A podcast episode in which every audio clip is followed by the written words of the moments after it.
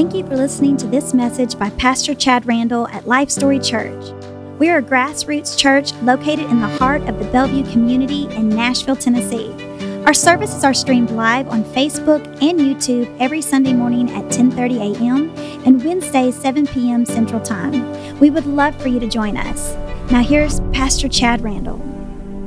We're going to continue uh, today in our Blessed Hope sermon series. So far we are into part five, and I'm going to jump right into that. So do me a favor and open to your Bibles to uh, First Timothy chapter three. That's where we're going to be uh, spending a lot of time today. We're actually going to be we're going to attempt to be aggressive this morning and get through three and four. We're going chapter by chapter, verse by verse uh, through these uh, letters. Ultimately, Paul left two men to lead churches in cities or regions that were known for their rebellion to morality, paganism, and depravity.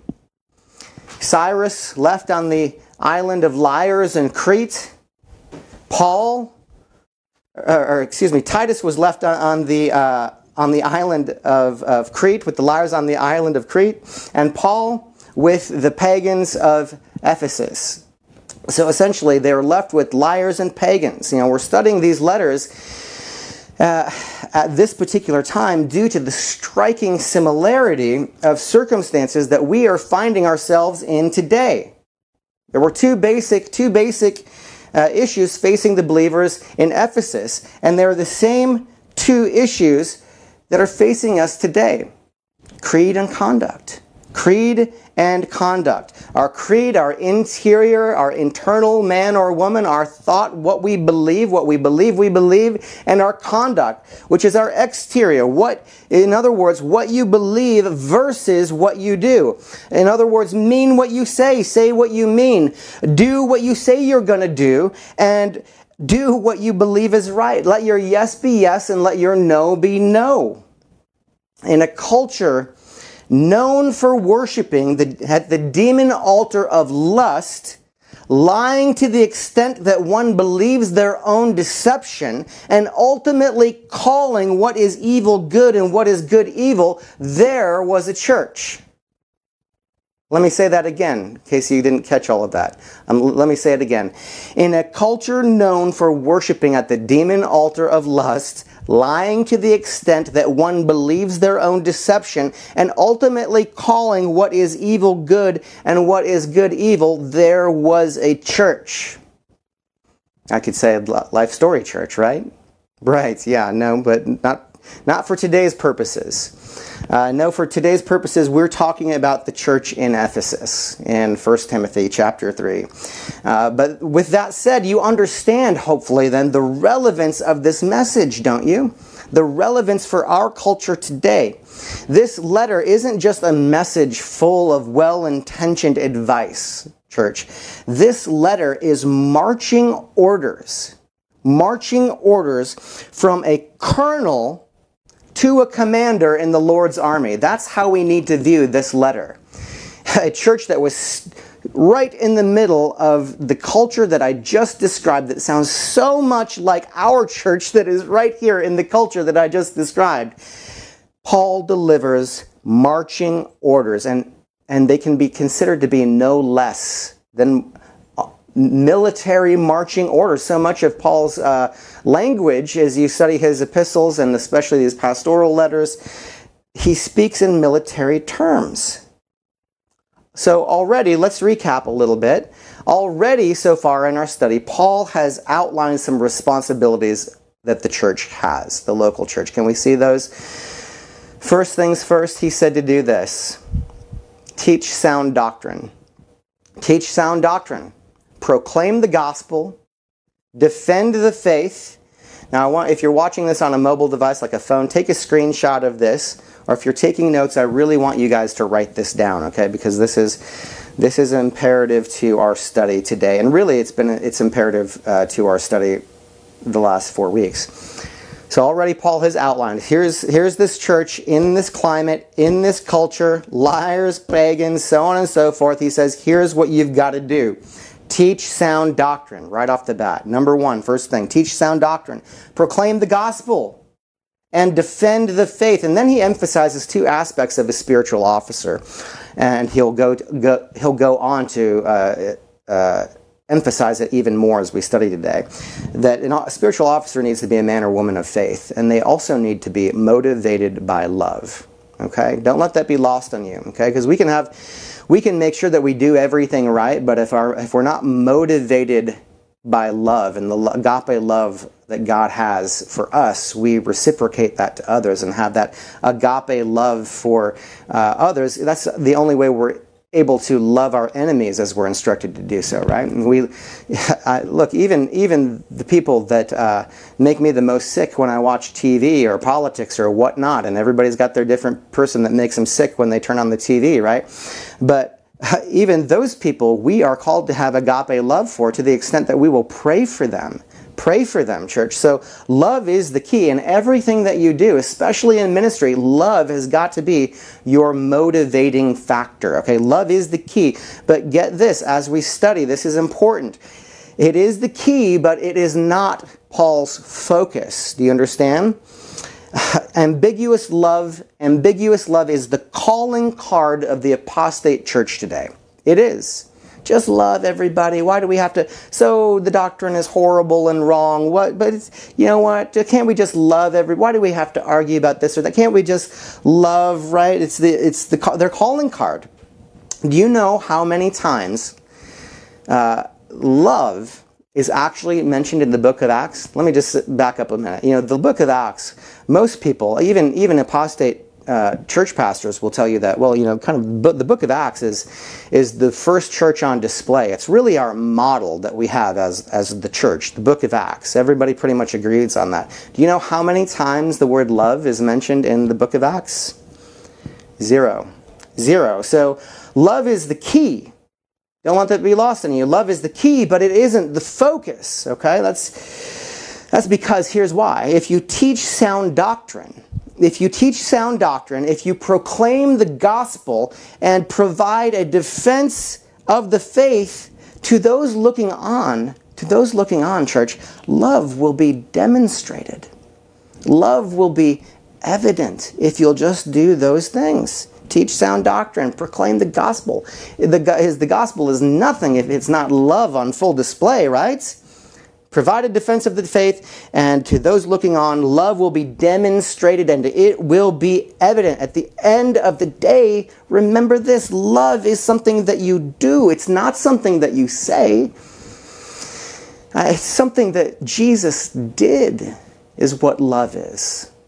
Something you do, not something you say. It's something that he did. The lost and the struggling brother, the lost person that doesn't know Jesus or accept the truth, and the struggling brother, they don't need to be made to feel better about their sin.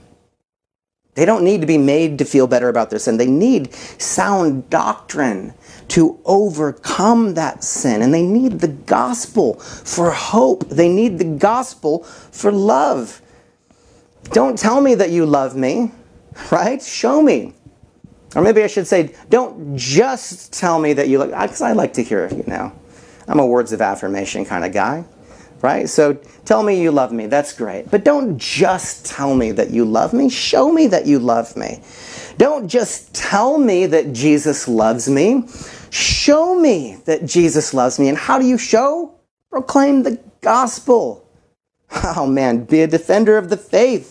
Teach sound doctrine. So here are your marching orders. Are you ready? You ready to jump into this stuff? It's going to be good. I hope you're excited. I've got a good feeling about this one, all right? Uh, let's read First Timothy chapter three, verse one. This is a faithful saying. If a man desires the position of a bishop, he desires a good work. A bishop, then, must be blameless. Let, let me just say this. Pause right there. Somebody is going to blame you for something. You understand? If you ever accept a role of bishop or leadership in the church, if you lead in any capacity, really in any walk of life, I have found that at some point somebody is going to be accusatory. Somebody's going to be blaming you for something. So Paul here is just saying that when that happens, don't let it be true. All right? It's up to you. Because they're going to come uh, accusatory. They're going to be coming to you, blaming you for everything. When it, when it, when that comes, just don't let it be true. Let's keep reading. So a bishop must be blameless. He must be the husband of one wife. Okay, now keep in mind, this is not about remarriage. Okay, this is likely a reference to polygamy. Also remember the pagan culture that they were in. Okay, you know, some people ask the question. I've heard this question uh, often, actually. Uh, people wonder if Paul was married. Sorry, I'm getting on a rabbit trail here. Uh, people wonder if Paul was married. Some people say that he wasn't, but some, you know, say that uh, he had to have been, uh, or he was, but his wife likely died. Because ultimately, he could not have been a member of the San- Sanhedrin without being married. So he was a member of the Sanhedrin, so he must have been married at some point. So likely his wife died. Just a little side note for you guys there. Let's keep reading. Let's keep reading. The husband of one wife must be temperate, sober-minded, sober-minded here. Don't get this wrong. This just means that you're serious. It means that you're giving due importance to matters, okay? Every issue, you give it its due importance. Of good behavior. Of good behavior here, this word is the same word that we studied last Sunday. It's the word for modesty, of good behavior. It's, you know, when we're talking about women and they should uh, be modest and all of that stuff.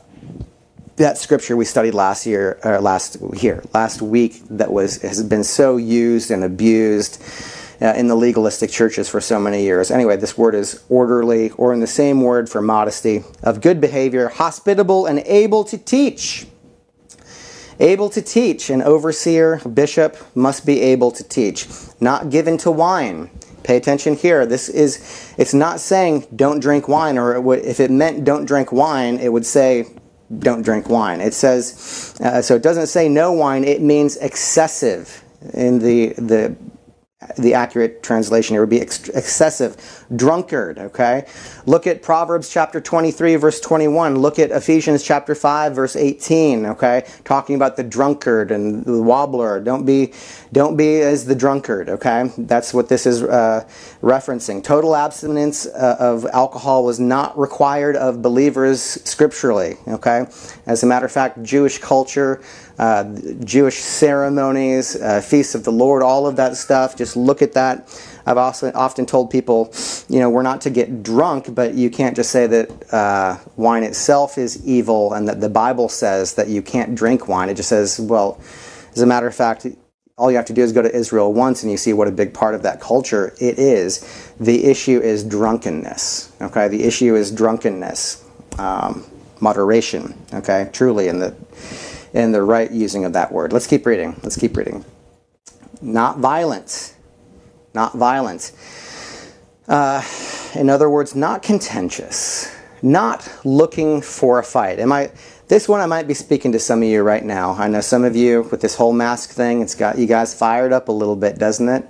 And I might be preaching. I might be preaching a little close to home here. You know, how many of you have uh, uh, walked into a store without the mask and thought, you know what? I just, I you know what? I dare somebody to say something to me about a mask. I'm just, you know, uh, not that you're looking for a fight, but sometimes we are looking for a fight. And that one, it might be worth fighting over. But you get the point here. Not contentious, not violent, not looking for a fight, okay? Let's keep reading. These are your marching orders. Let's go. We need them. Not greedy for money, but gentle, not quarrelsome, not covetous. You know, you can covet many things other than money in this life, can't you? You can. You can covet uh, uh, money, other people's possessions, other people's uh, uh, wives, husbands. You can covet their position in life. You can covet, there's a million different things that you can covet. Their job, you can covet uh, the size of somebody's church. I mean, seriously, there's a lot of different things that you can covet in this life, more so than money. Money is the is the number one thing. But let's keep reading, verse four. One who rules his own house well. This is important. One who rules his own house well, having his children in submission with all reverence. So I want you to look at that. Leave that on the screen for a moment, Andrew, if you would. I want this one to sink in for us, church. There was a church. There was a church in the middle in the middle of a culture that was pagan, full of deception, uh, full of lasciviousness.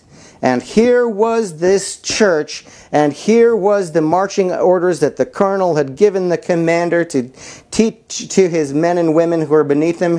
One who rules his own house well. If you want to be uh, a bishop, a leader, in other words, which we all are called to, now, in different offices, yes, but listen to this. I'm telling you, every one of us are called to this verse.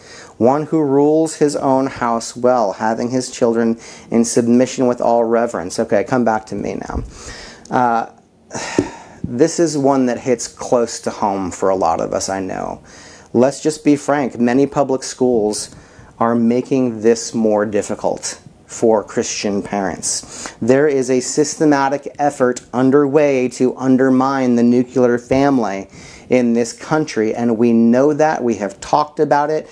Uh, we have looked at the evidence of it. It's not just on T V anymore. We've talked about for the past twenty, thirty, forty years how the mother and father car- uh, figures, characters in these T V shows, these sitcoms, are made to be a joke. The, the shows focus on the kids, and their parents are just the obnoxious people.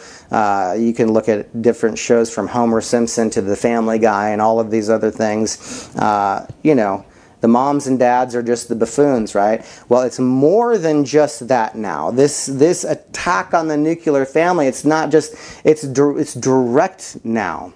We've entered a new phase. It's not just in the back of our minds anymore. It's in the curriculum in our schools, church. If you haven't been paying attention to this, please hear me and hear my heart for the sake of our children. Wake up. Wake up.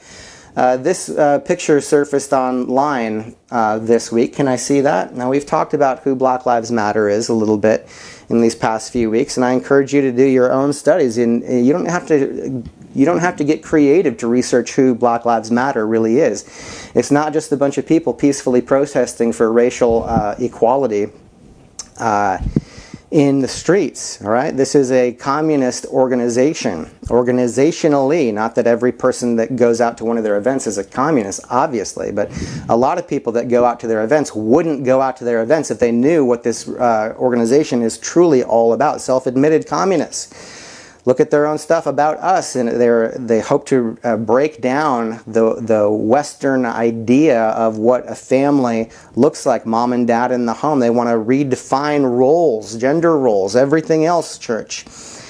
And they're going into our schools. Let me see that picture one more time. I'm sorry. Let me see that one more time. I want to read it. Black Lives Matter at school. What are they going to be teaching our kids? Fund counselors, not cops. Are you kidding me? That's what our kids need at school, huh? Mandate black history and ethics studies. Surely that won't be slanted to their ideology at all, huh? Fascinating. We know who they are. We know who they are. Uh, in two thousand six, uh, a guy by the name of Ralph de Toledano wrote a book called Cry Havoc. Cry Havoc. Ralph de Toledano, if you want to write that down. You know, if you don't know who this guy is, you've got to look him up. He's a fascinating figure of the last hundred years, to be honest with you. He went to Columbia University. Uh, he, he joined the Socialist Party of America there in nineteen thirty-six. He graduated in nineteen thirty-eight. He was socialist but anti-communist, which is interesting because, well, I guess I guess the socialist uh, Nazi party, there were socialists, ended up fighting the Russian Communist Party. So socialists and communists don't always get along, although socialism is generally just a stepping stool for communism. In any case, he was a socialist, okay? Uh, he, he joined the Socialist Party of America group there at Columbia in nineteen thirty-six, as I said. Uh, this guy was friends with Nixon. He uh, founded the National Review magazine, by the way. Have you heard of the National Review? Interesting that that, uh, that magazine that is widely considered to be conservative, uh, by and large, was actually uh, founded by a democratic socialist, okay? Uh, He was, he's been sued by Ralph Nader. He was sued by uh, Mark Felt, who's known as the, the deep throat source in the Watergate investigation. Talk about an interesting life, huh? Well, in his book in two thousand six, he outlines how the Frankfurt School, uh, which was a project in Germany of a, a project of the communist of Communist International, how he wrote about how they infiltrated Columbia University in nineteen thirty-eight, which was his last year at school there. Of their goals, he said this. Can I see that quote? He said, "The program called for the destruction of religion, the family, education, and all moral values, along with the capture of intellectuals and the instruments of mass communication, such as the press, radio, films." What, do you think any of that's being used uh, against the nuclear family right now? Uh, to this appended a new Freudism, which reduces human relationships to rampant sexuality and the grossest pleasure principles. A program its secret, secret founder boasted will make America stink. Wow. Uh, it sounds like sounds to me like that plan is going pretty well so far. I don't know. Uh, if you're paying attention. Well, let's keep reading. Verse five. Let's see verse five. For if a man, well, continuing on that same Paul, uh, thought, does Paul, for if a man does not know how to rule his own house, how will he take care of the church of God? Amen. It's time to wake up. Church, listen to me. It is, men, are you listening to my voice? It's time to wake up. Women, too. It's time to wake up.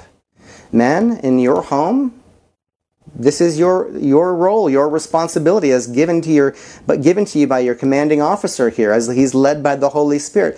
Women, I know there's a lot of women that don't have men in the house.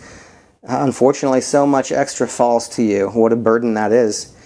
But, you know, this is for the sake of our children.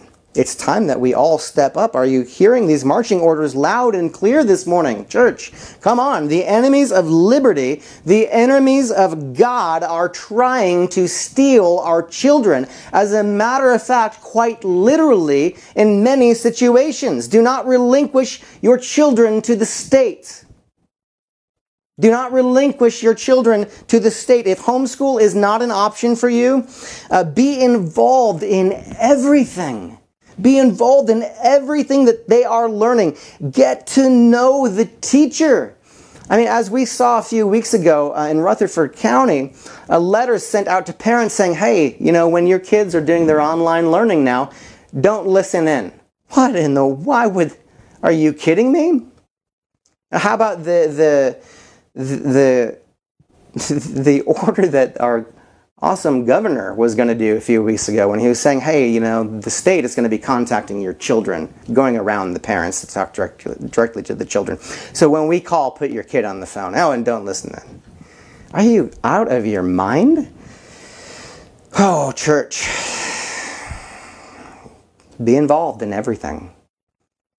The eyes are uh, the eyes are the window to the soul, the eyes and ears. And don't you know the enemy of good in this world? Don't you know Satan would love to have the heart and mind of your most precious possession, your little ones, all to himself to influence? You had better wake up if you're not aware that this is happening in our school systems. Mm. And I know, look, I know.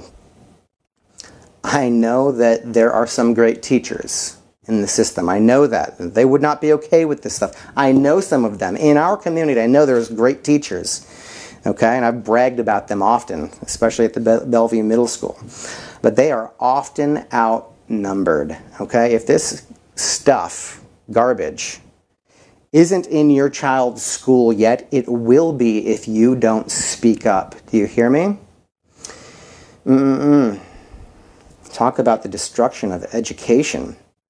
Talk about the destruction of moral values. They're they're normal. Well, they're normalizing pedophilia right before our very eyes. Have you paid attention to the news at all lately? Church, do you hear me? They're normalizing it right before our very eyes. Can I see this next uh, collage, actually? I put a little something together for you here to look at. Can I see that? Thank you. Did you know that the U N chooses a teen prostitution advocator for top human rights posts to go global, to go global and uh, to push that agenda? Are you kidding me? Yeah, this one's interesting in particular. I encourage you guys to look up these headlines for yourself. Don't take my word for any of this stuff. The goal here uh, that this woman has is to normalize the sex trade, and normalize uh, prostitution. It's a good job for some people in the world, she says, as a matter of fact. Normalization. Newsom signs a bill removing automatic pen- uh, penalty uh, for uh, consen- consensual acts involving minors. My goodness. So in other words, in this bill, it's no you no longer have to register as a sex offender if a, if it was between a uh, fourteen-year-old and a uh, twenty-three-year-old. Are you kidding me? One, let's see, what was that last one? Can I see that last one? Why cancel Netflix is trending? Do I even need to talk about that? Do I even need to talk about this? What's happening uh, with the with our world right now? With how they're trying to influence our children? And ask yourself this question: Is it a coinc- Is it a coincidence that we are seeing all of this at the same time as well? You're not that foolish, are you? Of course, it's not a coincidence. My goodness. Do, is America stinking yet? Do we, is it stinking yet, church? But uh, there is hope. Let me say this. There's hope because of you, and because within you is the Holy Spirit. Within you is the restrainer of darkness in this world. But you've got to be awake.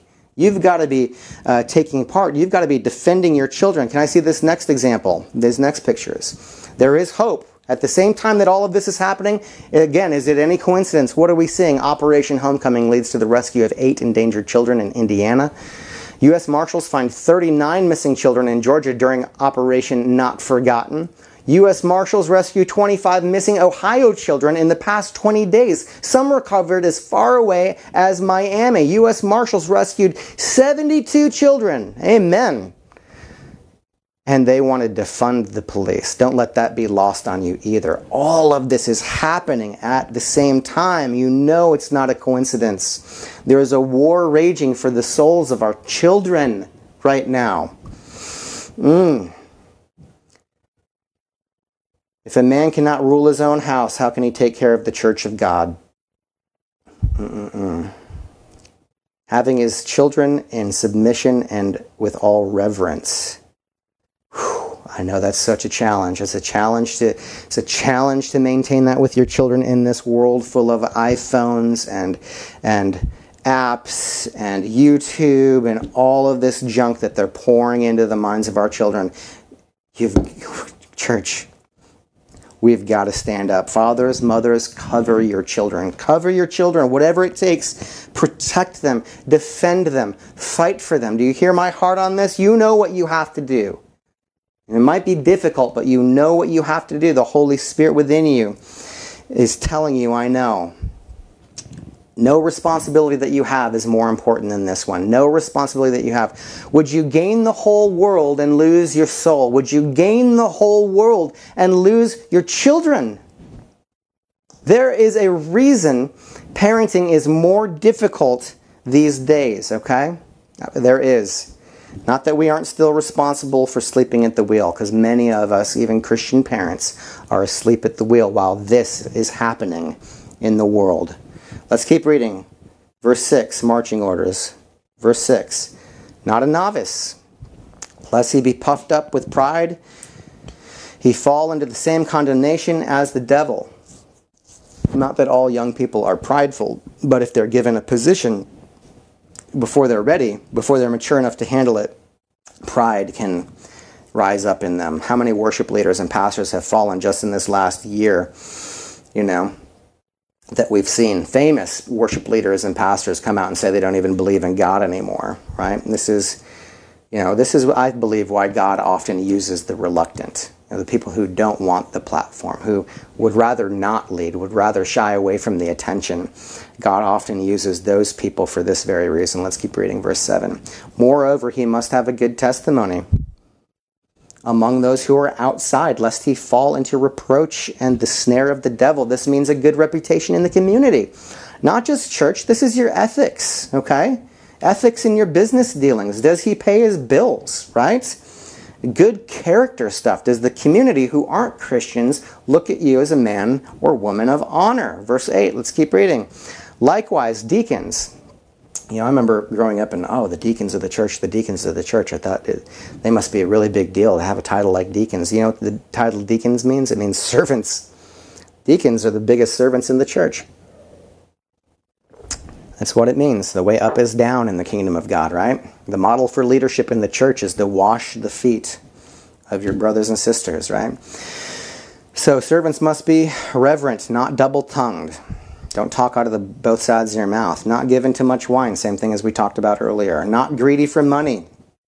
Not hold, and, and holding the mystery, verse nine, holding the mystery of the faith with a pure conscience. You know, your conscience can get scar tissue built up on it. Reference to Romans chapter one there, we can, right?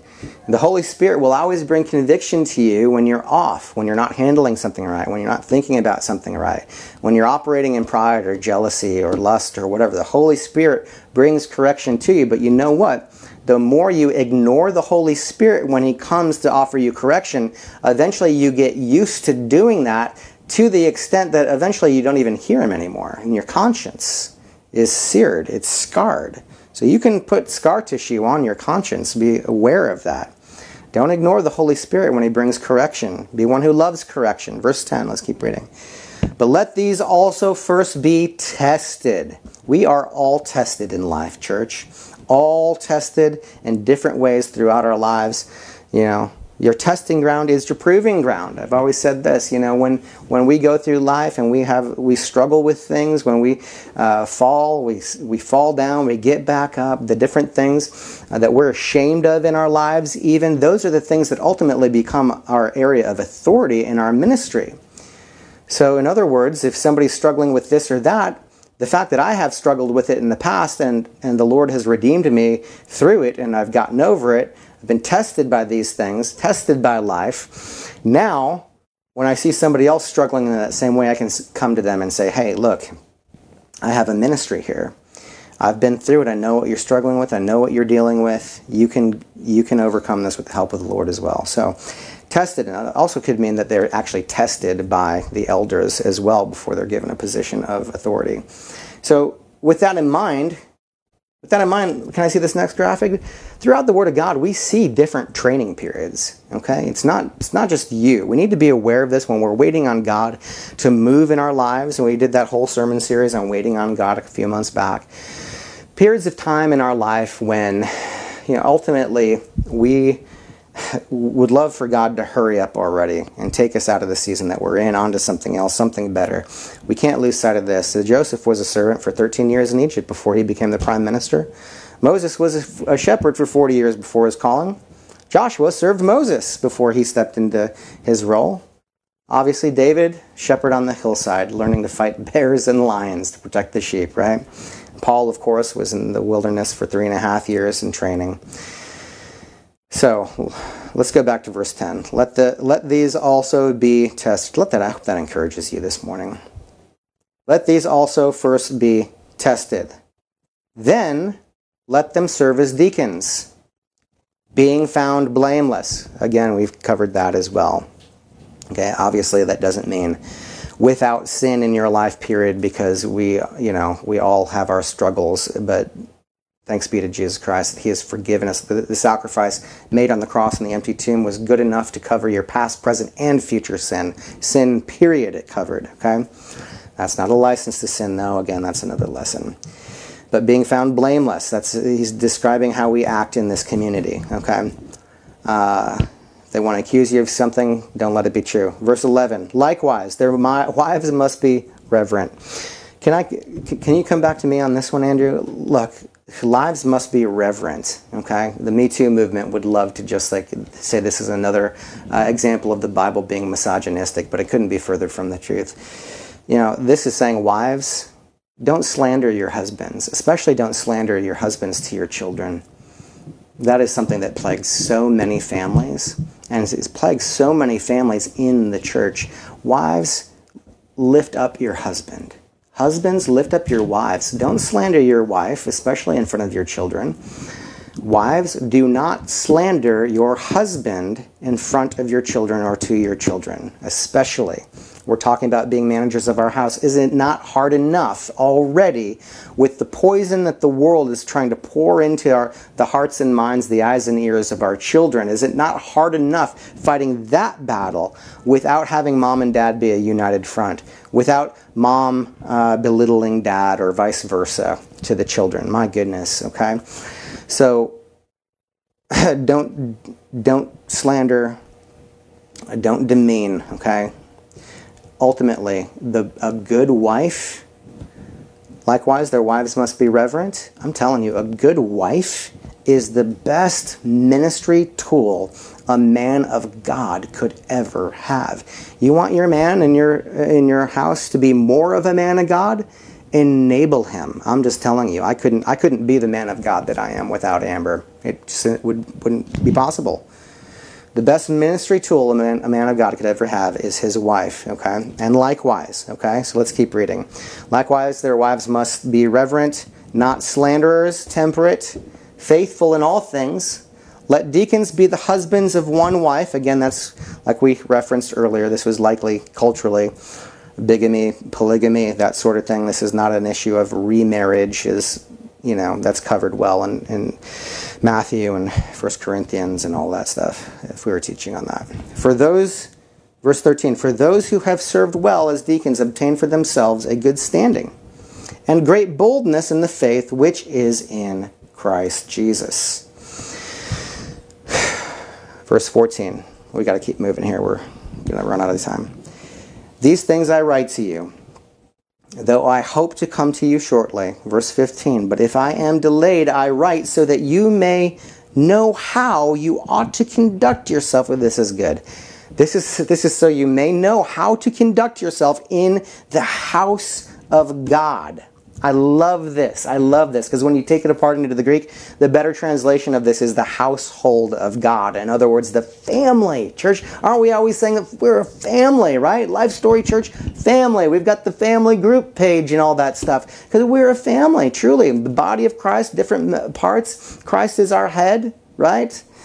But we are a family. We are in the household of God. This is how you should behave, all right? Uh, the house of God, which is the church of the living God, the pillar. And that's a cool use of words there because the temple Diana, we talked more about that last week, the temple of Diana in Ephesus had one hundred twenty-seven pillars around it. Each one of those giant pillars was a gift from a king of a different nation.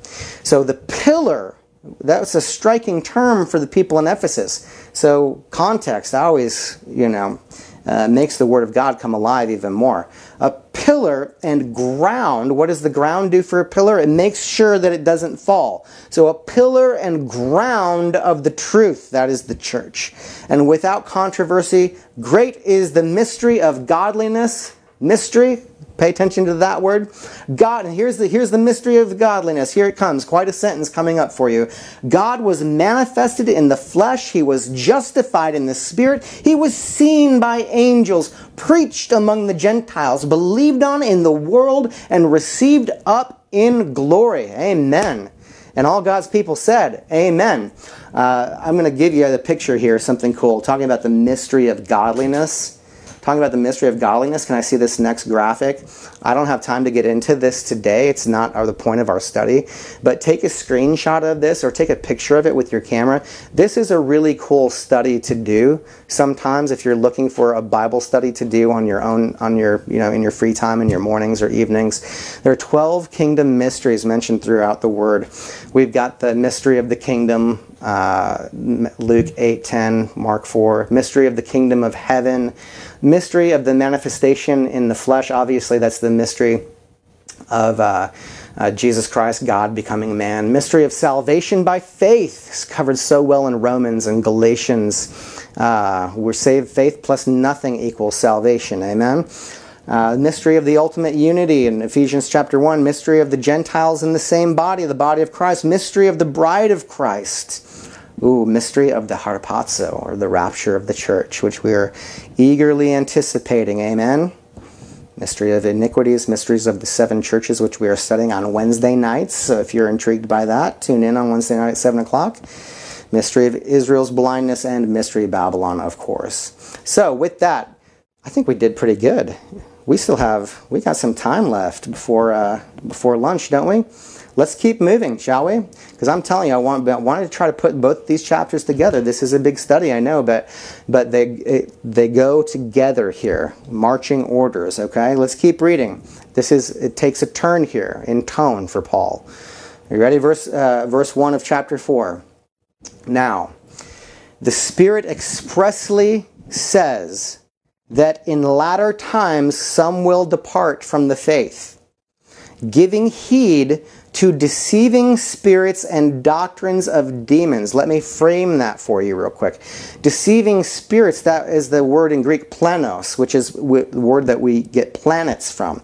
They called the planets wandering stars. So this gives you the idea, these deceiving spirits, they're wandering spirits. They are de- roaming the earth for, to find whom they may deceive, okay? And doctrines of uh, diabolos uh, would be would be a translation there as well. Doctrines of devils and some other Bibles and other and so in other words, sum this up: wandering deceivers. These demons, my goodness, this is the only time demons is mentioned in uh, Paul's pastoral letters. Uh, but what what do they do? Verse two, they're speaking lies in hypocrisy. That's what they do. Hypocrites, speaking lies and hypocrisy, having their own conscience seared with a hot iron. And what did we talk about? What can happen to your conscience? Ooh, ooh. It's it's it's it's uh, uh, it's one's personal life that goes wrong. We must remember that it's one's personal life that goes wrong before they get wrong doctrine. Typically, typically. Uh, Doctrine, if somebody holds back doctrine, it's because they have adjusted their doctrine to fit a, a, a lifestyle that's unexcusable. So one's, one's personal life often goes wrong before doctrine ever goes wrong.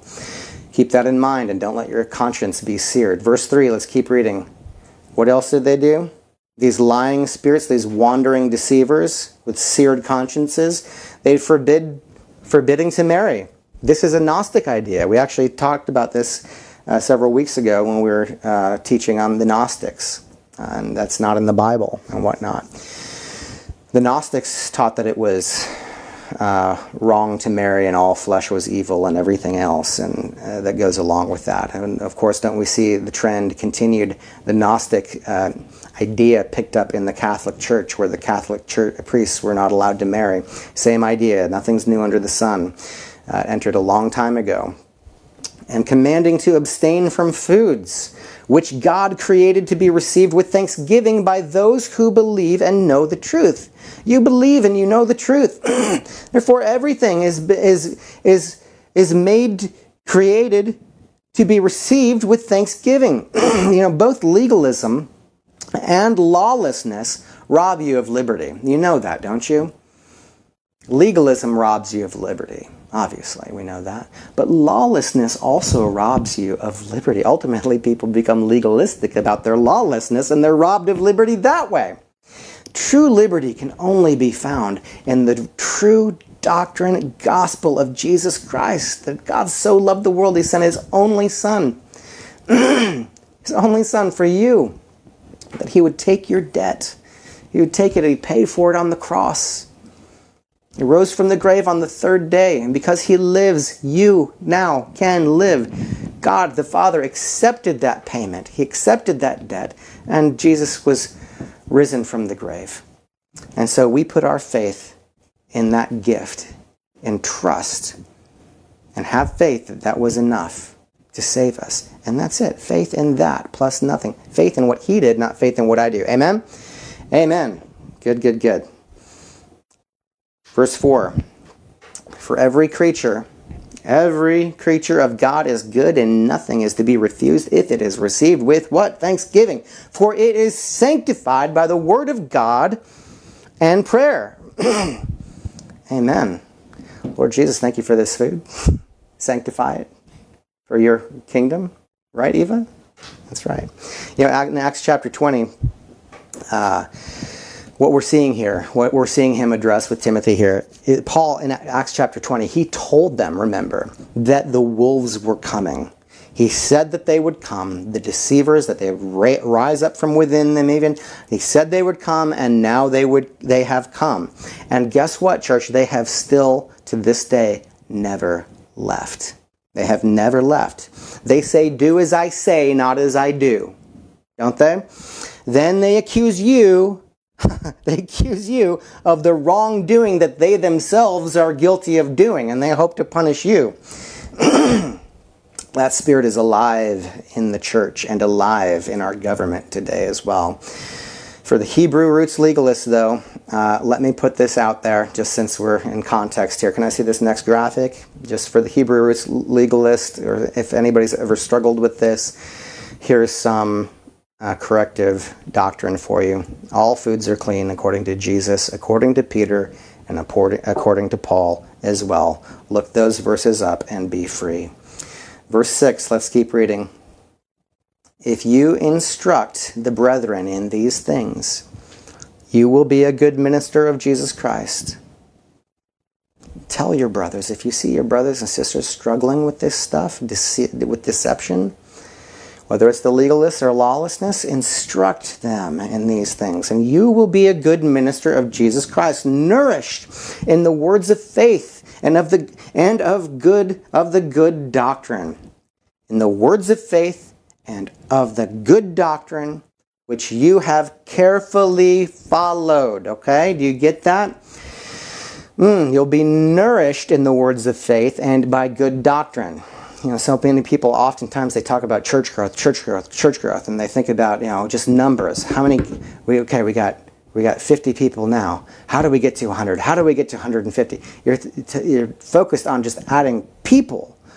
That's that's not the that's really not the biblical principle of growth. The biblical principle of growth is nourishment. Okay, so we need to be active in trying to grow our church and inviting people inviting people to church as much as we can within our realm of influence to bring them into the fold and to grow Life Story Church, guys. But it, that needs to be a secondary focus to the nourishment of our soul, because you are the church. And how does Life Story Church grow? It's more about growing up more than growing out. Amen?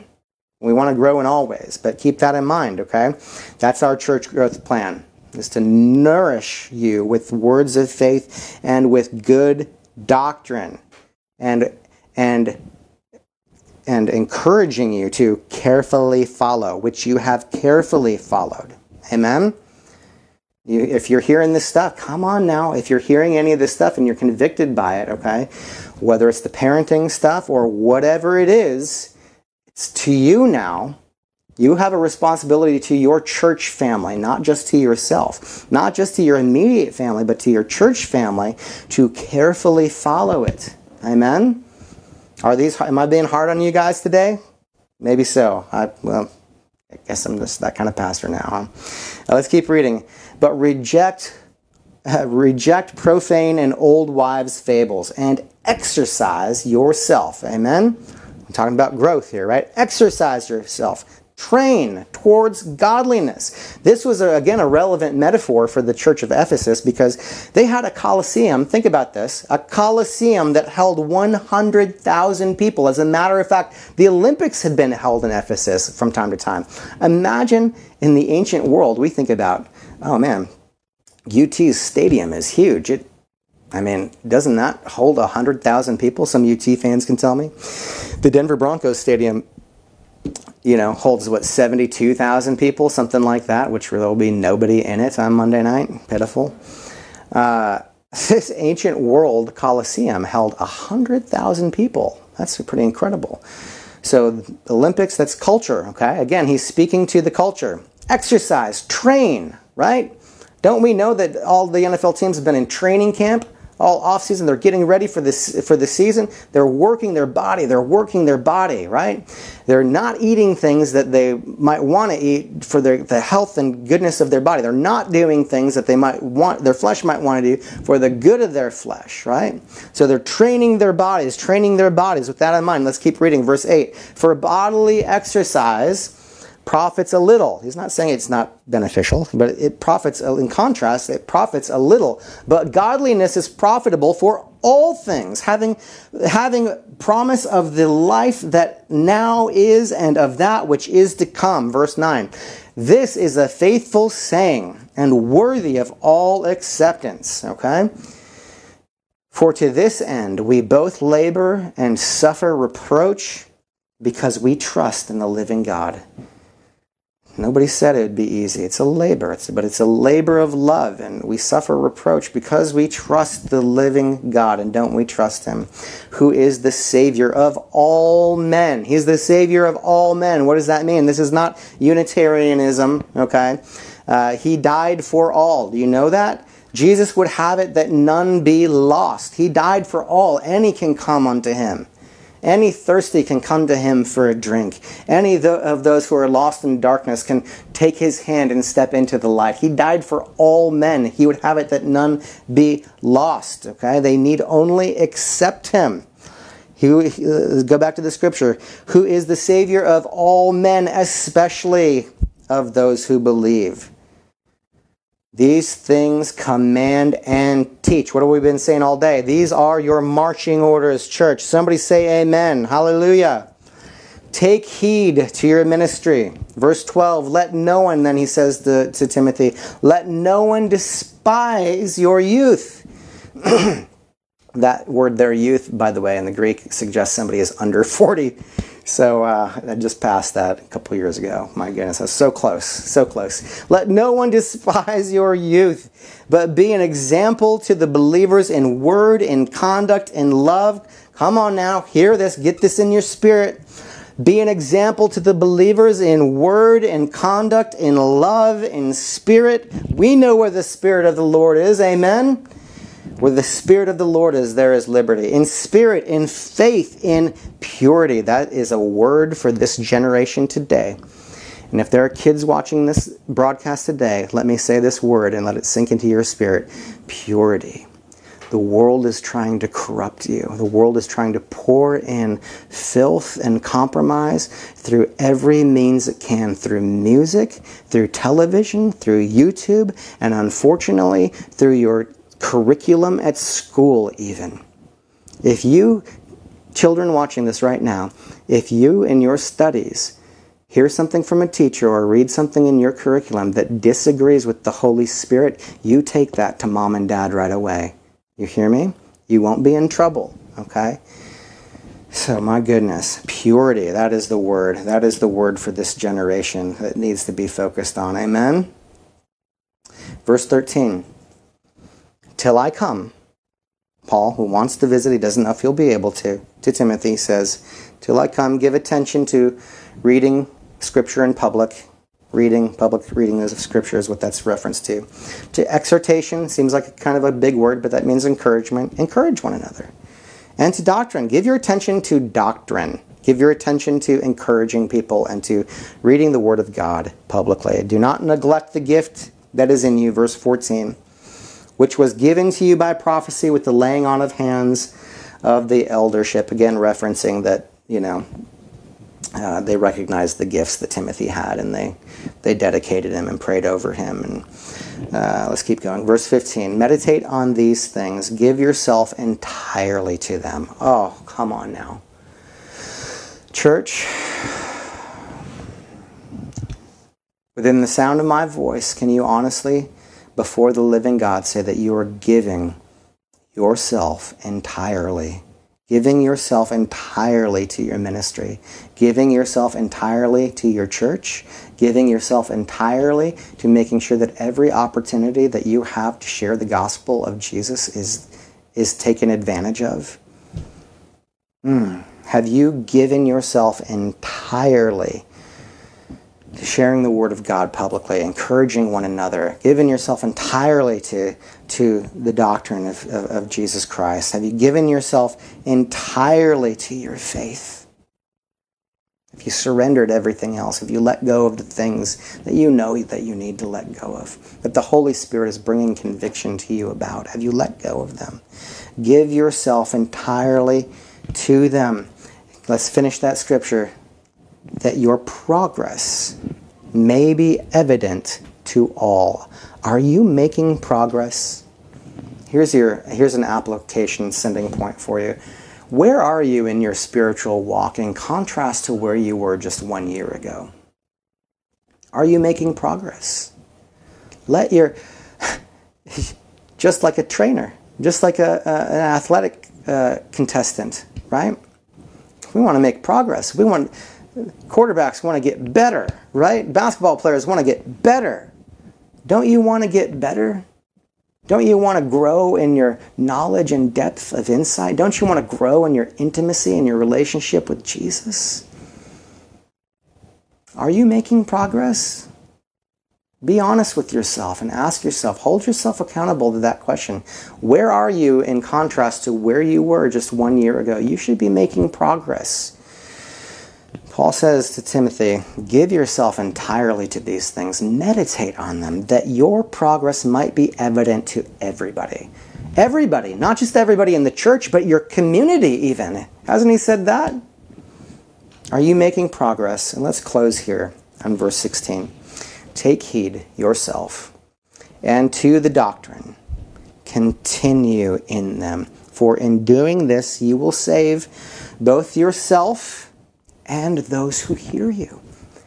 Save myself. Yeah, you won't be led astray by this, these deceivers, these wandering demons that want to lie to you, want to rob you, want to cheat you, steal from you. They want to steal your very salvation if you'd let loose of it. Mm. So take heed to yourself and to sound doctrine. Continue in them, for in doing so you will save yourself, but also how many others will see it in you, hear it from your lips, and they will also be saved. Marching orders, out the door. Here we go. Can we see that last graphic? Marching orders from your military commander. Ah, it was heard directly from the Holy Spirit. This is you. Your creed, your conduct, self-examine. Are you of the faith? Are you truly motivated by love? Truly motivated by love. Are you sound in doctrine? Are you proclaiming the gospel, or are you shrinking back at work? Are you shrinking back uh, among certain friends? Are you shrinking back in amongst your family members? Proclaiming the gospel and a defender of the faith. These are your marching orders. Soldier, do you accept them? Amen? With every eye closed, every head bowed, let's close here today. God is so good. Can we just thank Him for His word? Say, yes, thank you, Jesus, and amen. We thank you. Truth, amen.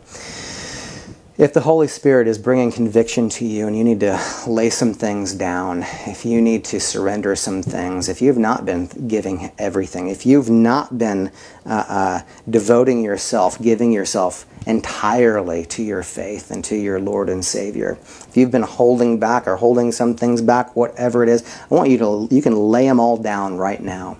Now, as a matter of fact, if you're watching this for the first time and I don't, we don't even know each other, you, you're inspired because the Holy Spirit, the kindness of Jesus, the same kindness that first drew me to Him and His Word is now calling to your heart, and you want to you want to lay everything down and you want to accept that calling. You want to say, you know what, Jesus, I believe that you did die on the cross for my sin. I believe that you did raise from the dead on the third day, and I believe that God accepted that as payment for my sin, and I have faith in that, faith that that will save Save me, that you will save me through that. I have faith in you, Lord Jesus. If that's you and you want to you want to uh, uh, uh, lay your heart down before Him and accept Him as your Savior, well, let's just pray right now. Let's pray.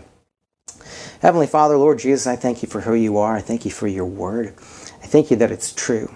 I thank you that you grow us in knowledge and depth of insight. I, I thank you, Father, that it is part of your plan that we grow, that we not be stagnant, that we not be lost in despair, Lord Jesus, that you give us a hand, that you reach into the darkness and pull us into the light where you are, Lord Jesus, that you have come to seek and save the lost, Father, that you are the one who, who uh, grows us and matures us, Lord Jesus, mm, that you sanctify us, Lord. Oh, and that you've not left us to our own devices, Father. And that though we are here in this place, that is not our home, Lord Jesus. Mm.